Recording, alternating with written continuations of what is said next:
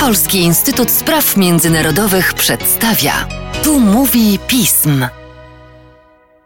Tu mówi pism przy mikrofonie Mateusz Józwiak, a wraz ze mną Karol Wasilewski, koordynator programu Bliski Wschód i Afryka oraz analityk do spraw Turcji. Cześć Karolu. Dzień dobry, cześć. Koniec roku to czas podsumowań i refleksji. Zwykle robimy to w życiu prywatnym. Jednak jest to również czas na podsumowania w sprawach międzynarodowych. Mówimy o Stanach Zjednoczonych, Unii Europejskiej, sojuszach i konfliktach. Poruszamy to, co ważnego wydarzyło się wśród najważniejszych graczy międzynarodowej szachownicy. Dlatego dziś razem z Tobą warto porozmawiać o Turcji. Karolu, co tam się działo i co wyjątkowego spotkało państwo Erdogana w 2021 roku? A co się nie działo e, w kraju Erdogana? To jest dobre pytanie, bo w zasadzie w Turcji dzieje się wszystko, co możesz sobie e, wyobrazić. Kryzys walutowy? Bam, jest Turcja. Pogłoski o stanie zdrowia lidera? Bam, w Turcji mamy nawet takie pogłoski. Szansa opozycji na wygraną wyborów? Bam, jest w Turcji. Szanse na to, że opozycja nigdy nie wygra wyborów, bo wyborów nie będzie, a przynajmniej nie będą w takiej formie, w jakiej możemy to sobie wyobrazić. Bam, to też mamy w Turcji. Krótko mówiąc, w Turcji no, dzieje się wszystko. Turcja coraz bardziej przypomina tego wirującego derwisza. Czy się komuś ta metafora podoba, czy nie. No rzeczywiście wszystko tam wiruje. No i może po kolei. Może zacznijmy od y, takich motywów przewodnich, jeśli pozwolisz. Jak najbardziej, z wielką to, przyjemnością. To lećmy i spróbujmy. Mm, polityka zagraniczna to z grubsza był czas normalizacji w tym roku. Turcja chciała porozumieć się ze Stanami Zjednoczonymi i sądziła, że tutaj taką doskonałą okazję będzie stanowił Afganistan, więc zaproponowała Stanom Zjednoczonym, że po wycofaniu się Stanów Zjednoczonych z Afganistanu to Turcy będą zarządzali lotniskiem w Afganistanie. I przez dłuższą część roku zastanawialiśmy się, co to w ogóle znaczy, jak Turcja zamierza wypełnić tę misję samobójczą, no bo jak Turcja w państwie, które, to jeszcze było przed przejęciem władzy przez talibów, które no prędzej czy później pewnie wpadnie w ręce talibów, będzie miała tę jedną wioskę Galów, która utrzyma się, tak, i która będzie tym lotniskiem zarządzanym przez Turcję. W jaki sposób będzie Turcja uzyska zgodę talibów na to, tak, żeby to tak funkcjonowało jakby eksterytorialnie. No zadawali analitycy te pytania, no ale potem w Kabulu bardzo szybko pojawili się talibowie i tego typu problemy zniknęły. Zniknęła też dla szansa Turcji, dla Turcji szansa na normalizację stosunków ze Stanami Zjednoczonymi w oparciu akurat o zarządzanie lotniska w Kabulu. Nie zginęła, co ciekawe dla Turcji, szansa w postaci Afganistanu, bo Turcja nadal próbuje bardzo aktywnie do tego Afganistanu w zasadzie nie wejść, bo z niego nie wyszła, chociaż tureckie wojska opuściły Afganistan zgodnie z, rządami, z żądaniami talibów, ale próbuje się w tym Afganistanie zakorzenić. Normalizacja obejmowała też stosunki z Unią Europejską i tutaj mieliśmy całą plejadę tak naprawdę różnych wizyt e, europejskich oficjeli do Turcji. Rozmowa o tak zwanej pozytywnej agendzie, czyli ofercie współpracy między Turcją a Unią Europejską, jeśli Turcja powstrzyma się od prowadzenia konfrontacyjnej polityki we wschodniej części basenu Morza Śródziemnego. I z grubsza możemy powiedzieć, że Turcja od tej polityki się powstrzymała. Mówię z grubsza, bo oczywiście. Nie w 100%. No nie, no tak się, tak się prawdopodobnie nie da przy tej temperaturze sporów, ale gdy porównamy rok 2021 do tego, co się działo w 2020 roku, jak wyglądały te stosunki turecko-greckie, to jednak powiemy, że to był czas odprężenia. Ja w ogóle, jako osoba, która śledzę tę turecką politykę zagraniczną od dłuższego czasu, miałem pierwszy raz od pięciu lat takie wrażenie nudy. Przy czym tutaj dla naszych słuchaczy może wytłumaczę, to nie znaczy, że w Turcji się nic nie działo i nie chcę tutaj zaprzeczać tym swoim słowom z początku naszej audycji, tak, że w Turcji wszystko wiruje, ale, Ale po zabrakło prostu... względem zeszłego roku pewnych zwrotów akcji, prawda? W zasadzie od 2016 roku Turcja to jest taki permanentny roller coaster i to jest tak, że nie mogłeś odłożyć, no jako analityk do spraw Turcji, dosłownie telefonu z Twitterem na chwilę, bo coś się w Turcji działo. To był nagły przepływ po prostu niesamowitej ilości bodźców, które atakowały z każdej strony, tak? W tym roku naprawdę miałem wrażenie nudy. Znaczy, ja mam wrażenie, że jak to opowiadam, to jest taki syndrom sztokholmski, tak? Że ja już, że ja już trochę oswoiłem to poczucie, no, nawet zastanawiam się, jak to w tej chwili nazwać, tak? Ale że ta Turcja, która dla mnie no, występuje w roli takiego trochę przemocowego małżonka, że ja, że ja już to oswoiłem, tak? Ale nadal będę się trzymał tego, że to było naprawdę e, spokojniejsze 12 miesięcy niż tak naprawdę od 2016 roku. Karolu, mówiliśmy o Stanach Zjednoczonych i Unii Europejskiej. Jak wyglądają relacje Turcji z Rosją?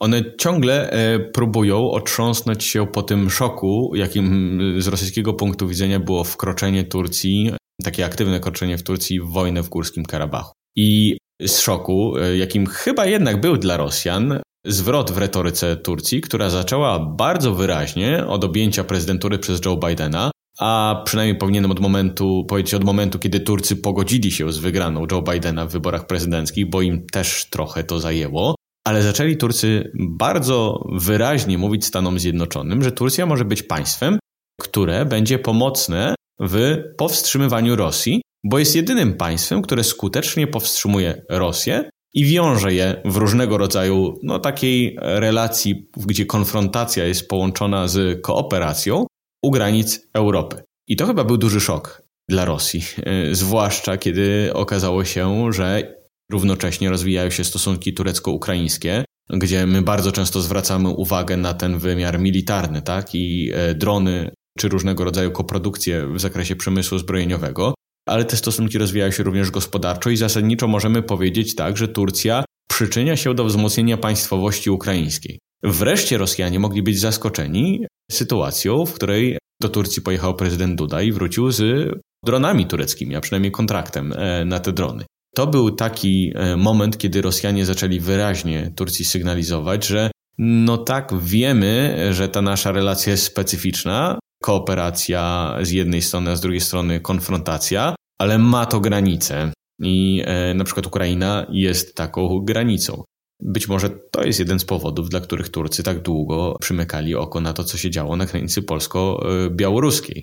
Chociaż e, w przestrzeni publicznej sugerowali, że to wiązało się między innymi z tym, że nie rozumieli skali problemu, że nie było wystarczających nacisków, czy nie było uzasadnień prawnych dla tego, żeby Turcja pomogła Polsce i Unii Europejskiej w ogarnięciu tej sytuacji. No ale właśnie, powiedziałem o Białorusi. E, tutaj w tym kontekście rosyjskim e, warto też właśnie pamiętać, że Białoruś odgrywała rolę takiego czynnika równoważenia. To znaczy, żeby pokazać Rosji, że słuchajcie, nadal jesteście dla nas ważni, mimo tych wszystkich zabiegów wykonywanych w stronę Stanów Zjednoczonych czy Unii Europejskiej. I stąd na przykład mieliśmy blokowanie ostrzejszego języka e, oświadczenia NATO wobec Białorusi, które no, wywołało zdziwienie wielu sojuszników. Tak? Chodzi oczywiście o zatrzymanie samolotu czy zmuszenie samolotu do lądowania linii Ryanair i zatrzymanie Romana Pratasiewicza. Zwróćmy się w stronę gospodarki. Mówiłeś o zmianach, mówiłeś o tym, że nie do końca jest tak kolorowo, jak mogłoby się zdawać. Nie, w ogóle nie jest kolorowo, jeśli chodzi o gospodarkę, bo turecka gospodarka przeżywa jakieś pandemonium, jeśli chodzi o w ogóle sytuację. Oczywiście, możemy tutaj dodać ten argument, z którym w zasadzie dodajemy wszędzie, globalnie, tak? czyli pandemii.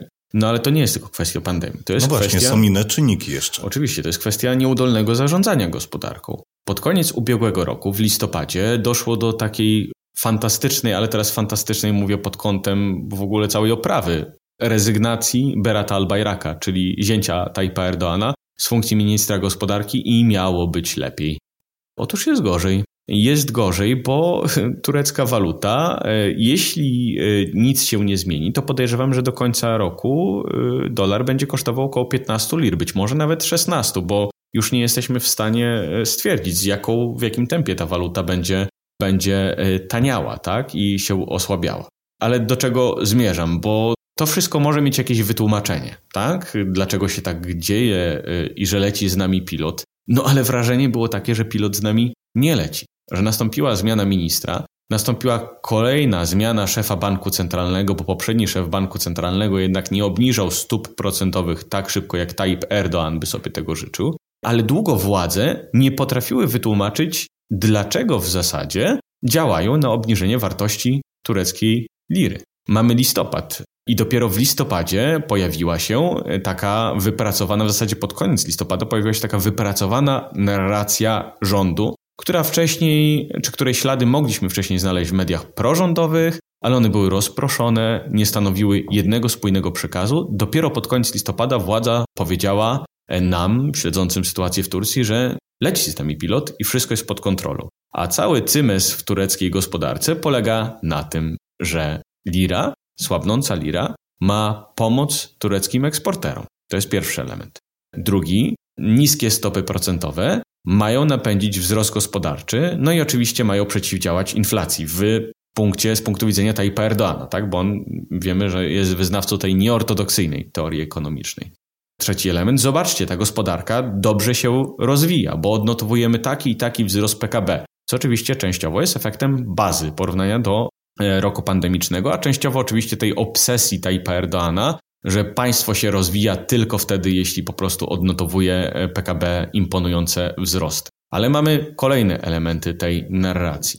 Ta niska wartość liry ma ściągnąć do Turcji inwestorów w popandemicznym świecie. Turcy mają stać się nowymi Niemcami wschodu. Wreszcie, mówicie, że nie leci z nami pilot. Otóż leci. Jest to Tayyip Erdoğan i musicie uwierzyć w lidera. Lider wie, co robi. Lider wyprowadzi Turcję, tak jak obiecał, doprowadzi do grona 10 najpotężniejszych gospodarek świata i musicie mu zaufać. Zacisnąć trochę zęby i zaufać, że będzie wszystko dobrze. To jest ta narracja, którą w tym momencie prezentuje turecki rząd i w którą Turcy oczywiście średnio wierzą, bo trudno jest wierzyć w takie narracje, gdy, y, no co tutaj dużo będę mówił, opowiem tylko o jednym sondażu. 90% Turków nie wierzy w oficjalnie podawane dane o inflacji, a te oficjalne dane, jeśli chodzi o produkty żywnościowe, sięgają 30%.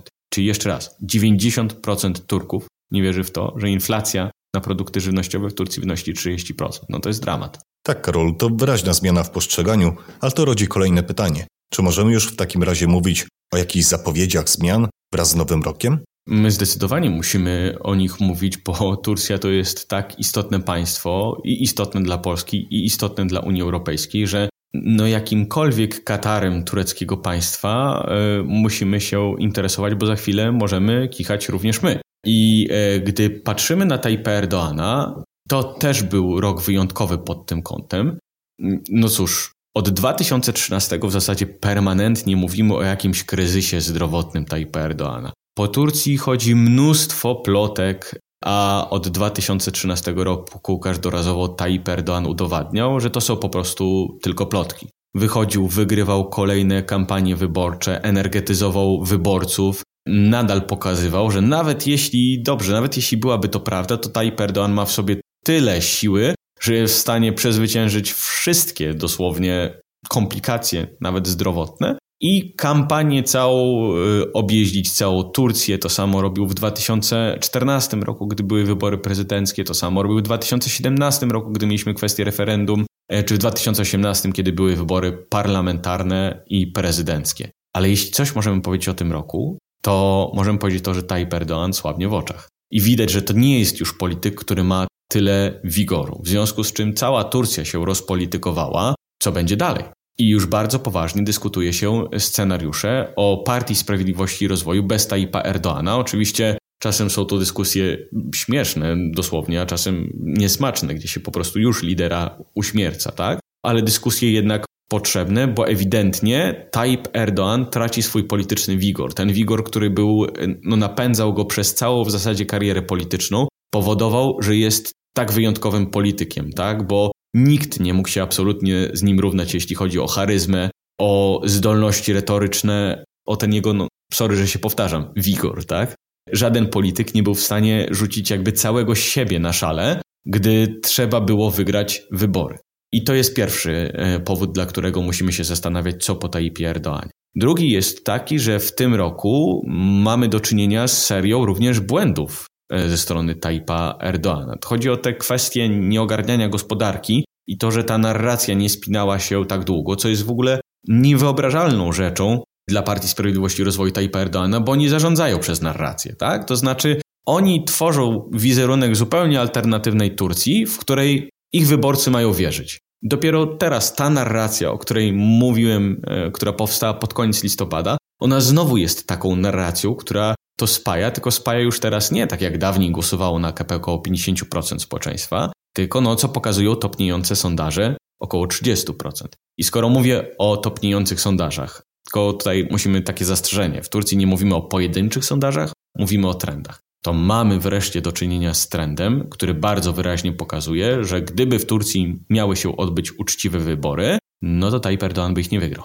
Przegrywa mm, w sondażach prezydenckich m.in. z Mansurem Jawaszem, czyli burmistrzem Ankary, z Ekremem Imamoglu, czyli burmistrzem Stambułu i przynajmniej między Tayyipem Erdoğanem a Mansurem Jewaszem ta różnica w sondażach jest taka, że trudno sobie wyobrazić, żeby Tayyip Erdoğan to nadrobił. To oczywiście nie jest niemożliwe, ale trudno to sobie wyobrazić. Partia Sprawiedliwości i Rozwoju nie miałaby szans na stworzenie większości parlamentarnej. To też pokazują trendy. Pokazują się już nawet, ale to pojedyncze sondaże, ale to jest dramatyczna zmiana w tureckiej polityce. Czegoś takiego nie widzieliśmy od 20 lat. Pokazują się sondaże, które pokazują, że partia opozycyjna ma więcej głosów niż Partia Sprawiedliwości i Rozwoju. To jest kolejny powód, dla którego powinniśmy się zastanawiać, co po Taipie Erdoanie. Wreszcie powinniśmy się też nad tym zastanawiać, no bo po prostu interesuje nas sytuacja wewnętrzna Turcji. Wyobraźmy sobie ten radykalny scenariusz, że Taipa Erdoana braknie z powodu na przykład choroby, czy to z powodu tego, że ktoś go odsuwa od władzy, co jest, dodam, żeby tutaj zaraz nasi słuchacze nie myśleli, że, że ja mówię tutaj o czymś, co się za chwilę stanie, że to jest bardzo mało prawdopodobny scenariusz, tak? Ale wyobraźmy sobie taką sytuację. W Turcji po prostu zapanuje polityczny chaos. I no, trudno sobie wyobrazić, do jakiego stopnia ten chaos się posunie. To jest kolejny powód, dla którego powinniśmy zacząć to sobie konceptualizować. Jest wreszcie kwestia, e, która chyba mi umknęła w tym wywodzie, błędów, i ona jest powiązana trochę z tym, co powiedziałem wcześniej, tak, tego odsuwania Tayyip Erdoğan od władzy, błędów polegających nie na niezdolności ukształtowania jednej narracji, ale takich dziwnych błędów, które Partii Sprawiedliwości i Rozwoju w przekazie politycznym się nie zdarzało. Przykład Tayyip przysypiający na wideo, w którym mówi do ludności. Niewyobrażalne, żeby dawniej tureckie Ministerstwo do Spraw Propagandy, czyli tureckie Ministerstwo do Spraw Komunikacji... Pozwoliło sobie na to, żeby coś takiego Absolutnie. opublikować. Wideo Tayyipa Erdoana w złej formie. To jest kolejna rzecz niewyobrażalna, że ktoś by sobie pozwolił na opublikowanie czegoś takiego. Więc rzesza analityków po prostu podnosiła brwi i zastanawiała się, co to tak naprawdę znaczy. Czy ktoś Tayyipa Erdoana wrabia, bo no ja wiem, że tutaj jesteśmy na poziomie kremlinologii, nie? Ale nie mówimy jednak o państwie, w którym funkcjonują przejrzyste reguły. Mówimy o państwie, które zostało skrajnie podporządkowane jednemu politykowi i w związku z tym toczymy takie debaty, a nie debaty, no któż mógłby zastąpić Tajpa Erdoana w wyborach parlamentarnych, które odbędą się i tak dalej, i tak dalej, nie? Oczywiście, tego typu debaty też toczymy. Mówimy o szansach opozycji na wygraną, ale równolegle mamy też te debaty, e, powiedzmy mniej standardowe z politologicznego punktu widzenia, bo też mamy bezprecedensową sytuację. Jeszcze raz, mamy państwo skrajnie podporządkowane jednemu politykowi. Partię skrajnie rządzącą podporządkowaną jednemu politykowi. Nie wiem, czy są jakieś paralele, które moglibyśmy tutaj wykorzystać. Ja jestem wobec tego ostrożny, tak? bo bardzo łatwo jest używać tych analogii do no, prób zrozumienia, ale jeśli chodzi o tłumaczenie, co może się wydarzyć, no jest już dużo trudniej. No i tak to z tą naszą Turcją w tym roku było. Szanowni Państwo, tak było, powiedział Karol Wasilewski wraz z podsumowaniem całości zmian, zwrotów i kwestii spraw istotnych, jakie miały miejsce w Turcji. I nie tylko, bo przecież też kwestii związanych z wiarygodnością i wizerunkiem samego Erdogana. Tymczasem dziękuję Karolu za dzisiejszy podcast. Dziękuję również. Może nie zapominajmy o tym, że jest ta jedna e, ksywka Tayyip Erdoana, o której ostatnio zapomnieliśmy. Teflonowy Tayyip, Tayyip, do którego się nic nie czepia, żaden problem. Być może znowu zobaczymy teflonowego Tayyipa w 2022 roku. Na razie wygląda jako lider, do którego wreszcie problemy zaczęły się przyczepiać i na którym zaczęły zdecydowanie ciążyć. Tak, ale pamiętajmy, że teflon prędzej czy później się ściera. Może rok 2022 przyniesie nową, świeżą warstwę. Państwa zaś zachęcam do śledzenia naszej strony internetowej, czytania najnowszych biuletynów i komentarzy, śledzenia mediów społecznościowych i cóż, do usłyszenia.